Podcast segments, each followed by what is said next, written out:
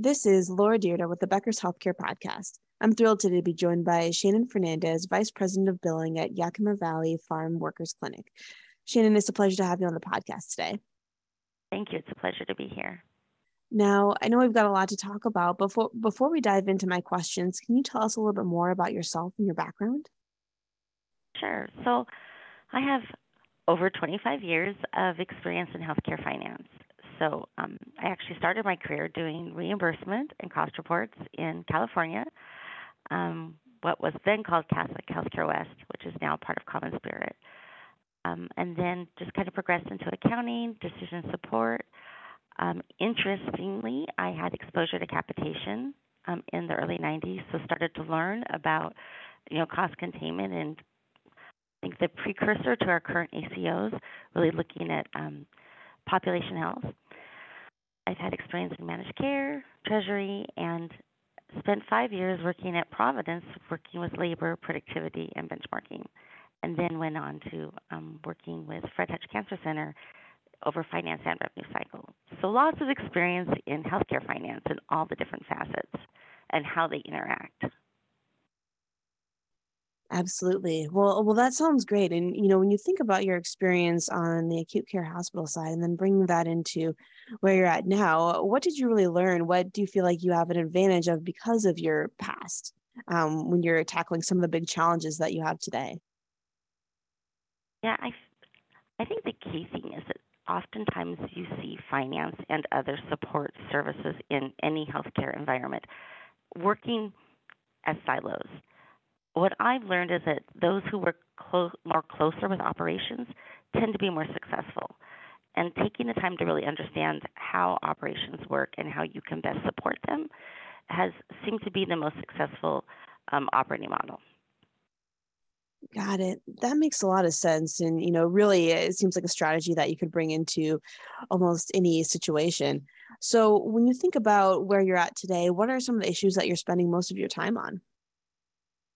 Well, no different in Yakima than in other parts of the country. We are dealing with staffing issues and turnover.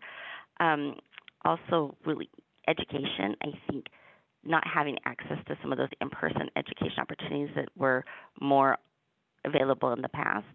Trying to be creative in finding ways to get staff educated. And as laws change constantly and payer requirements change constantly, it's quite a big feat, you know, to keep um, staff on top of all of the changes.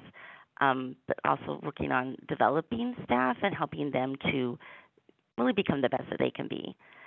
Um, also, I would say workflow improvements as Epic continues to um, improve and grow. We also have to then adjust our workflows to continue to find efficiencies. And then I'd say also just again working with operations and finance and finding ways to make sure we have a good feedback loop between these departments as we all every everything we do in any one of these areas impacts the other. So making sure that we're intentional about having conversations and discussing any of the errors or issues we find that we can be prevented, that can't be prevented, and how to continue to work with those different parts of the organization to have that feedback loop and to continue to work on process improvement. Absolutely. I think that makes a lot of sense. And eh, from your perspective, how much of that, eh, those challenges when you're working through um, these processes and workflows, how much of it is uh, just getting used to technology and how much of it is staffing and culture and really making sure everybody understands the changes and, and why the changes are being made so you can uh, move forward and all be rowing in the right direction?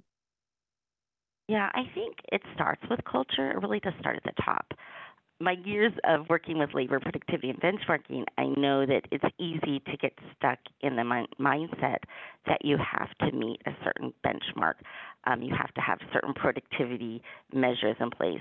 But oftentimes, if that's your only focus, you don't take the time to look at how can we process improve. You know, how can we improve what we're looking at, and instead you just continue to work really hard but doing the same thing over and over again and so being able to kind of take i make the comment we got to step off of the off the wheel for a second and look at how things are going and then figure out how we can make it better so that we're working smarter not harder Um, but you have to have a culture that allows that um, and that allows opportunity for um, creativity. And sometimes with creativity, and when you're trying something, it might not work out. But being in a culture where you are allowed to have the freedom to maybe make a mistake, but then figure out how to learn from that mistake and continue to get better. Um, that's really important, I think, in order to have those types of workflow improvements and having the camaraderie that you would need with the other areas of the organization. Um, I think when you have a culture of fear, people tend to just stay in their own lane and they're afraid to even reach out to other areas. And that can always always seems to hurt an organization. Absolutely. I think that's a really great point in creating that environment atmosphere where people can grow and develop and like you said innovate make mistakes and learn and then move forward i can imagine it, it can be very challenging especially i know we talked a little bit about staffing issues and turnover that everybody is experiencing trying to to do that while also um, getting a staff in place that you know um, can, can be stable i'm sure is a big challenge. Yeah, I'm trying to create a culture where people want to work here, you know, because everybody's throwing the same types of incentives out there. Um, we're trying to be creative in our scheduling and create schedules that are more flexible, especially for working parents. But um, but you also have to, I think, create a culture of um, creativity and joy. That um, I always say, I want to create a culture where people want to come to work. Um, I know that's I know that's asking a lot, but I have high aspirations. Absolutely. And, and and definitely makes a lot of sense. And really for the organization, you know, is critical along those lines. And so kind of given some of these things we've talked about, how are you thinking about investment and growth over the next two years or so? Yeah. So I kind of already touched on it, but staff education. So whether that's bringing outside resources in or creating um, some type of pipeline for staff education and then investing in continued Epic optimization. Also, really, I'm really intrigued by the opportunities for AI um, and that integration within Epic for those manual processes that you know we could if we can help eliminate some of those then you free up your staff for again that creativity and um, critical thinking skills and activities. And then also really creating a career ladder. I come into an organization, I've seen other places too, where there's not a lot of opportunity for staff development and growth um, unless it's just to go into leadership.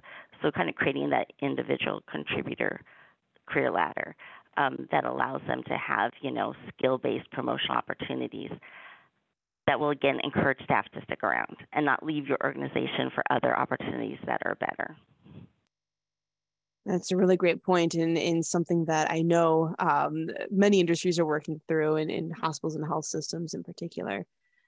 So, when you look at what that really takes to kind of build out those plans, is there anything that you're seeing different from employees today than, say, three or four, five years ago um, that you really need to make sure is added within some of those performance or, or um, kind of ability to grow and develop within an organization? Yes, I am. I'm seeing that. Um sometimes the workplace is many people as their only real human interaction. You know, I mean, they don't have a lot of those social um, environments that they used to have, and so I think that the workforce now is expecting more from their jobs, expecting places that, rightly so, should be um, what I you know safe. What do they call it? Psychologically safe environments where they feel that there's um, collaboration, cooperation. There's um, healthy work environments. They're, they're really not tolerating anything that maybe even 10 years ago some workers would just tolerate just to to get through their day and get their paycheck. I think now because workers have more opportunities and they it's really you know they have the market right now. They're really being picky about those places they go to work and to make sure that they're working somewhere where they feel that it's a positive, healthy environment that also is promoting diversity and um, and a, a, place where they can grow.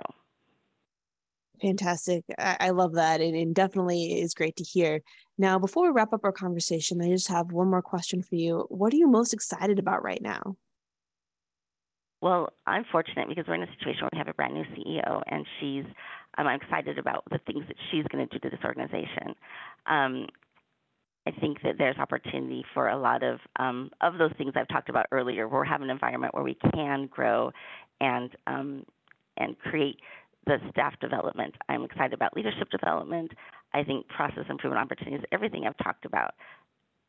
At the end of the day, though, all of these things, whether it's process improvements and leadership development, staff development, the end goal is to create Think efficiencies that then allow us to have more opportunity to engage with the patients and to create a better experience for the patient when it comes to billing and collecting. Sometimes staff are so busy just getting through their day that they don't even have the space or the bandwidth to provide the kind of customer service to patients that I think they deserve. So it's about eliminating all of the busy work so that we make sure we have time for that. Absolutely. I, I think that makes a lot of sense. And um, you know, love that kind of focus on just really having people work to the top of their abilities and and then um, you know, moving forward from there. Shannon, thank you so much for joining me on the podcast today. This has been a really fun discussion and I look forward to connecting with you again soon. All right, thank you.